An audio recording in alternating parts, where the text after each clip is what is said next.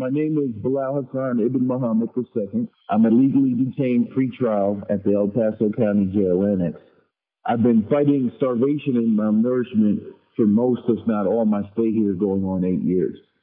There have been many points in time when I did not have any food whatsoever for up to eight days. The Torah requires me to consume only Orthodox kosher food. State and federal law requires the jail to furnish me with such a diet, which also provides me with adequate nutrition, but the jail refuses to do so. So I'm forced to live off purchasing kosher food items from the jail weekly commissary, which there are not a, a lot of said items to choose from, nor do I have many, if any, healthy kosher options to choose from in that commissary. So all the items in the weekly commissary are also outrageously expensive. In comparison, you would pay only a, a fraction of the cost at your local grocery store or a convenience store. Being so, I cannot afford commissary all the time. Even if I could, um, that would still not allow me to st- stay healthy. For example, I could spend $150 on commissary, and that may not even last five days. Two days, then two days I would go without food till the next commissary order. Either way, whether I have commissary or not, results in me being malnourished, as my body never gets the proper amounts of essential proteins, fats, vitamins, and minerals, etc. Um, and since this has been going on long term, my body has developed thyroid disease and many other health complications, not to mention the psychological and neurological negative effects.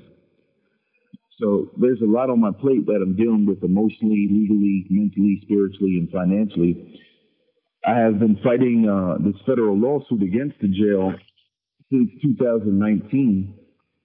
Uh, jail Medical was giving me a small food supplementation of Ensures, an eight ounce portion three times a day, which helped a little in terms of nutrition and a lot in commissary expenses, but was stopped recently for no reason. At the same time, my federal lawsuit had motions which led up to its dismissal.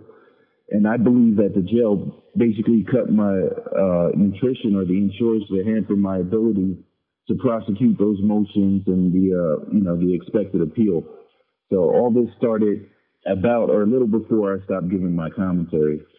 So the lawsuit is basically to enforce various civil rights, especially my religious and nutritional rights.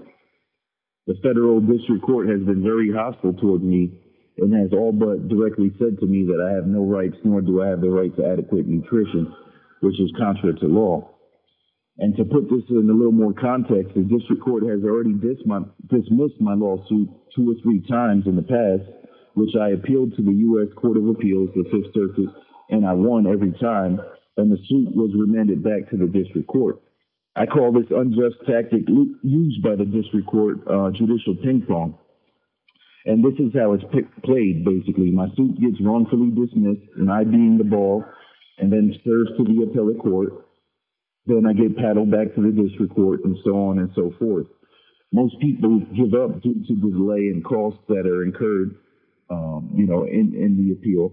The district court has been wearing me down over the years by playing this game of ping pong.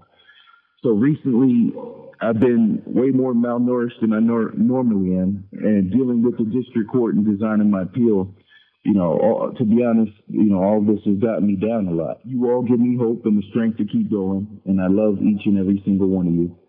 Power to the people. These commentaries are recorded by Prison Radio.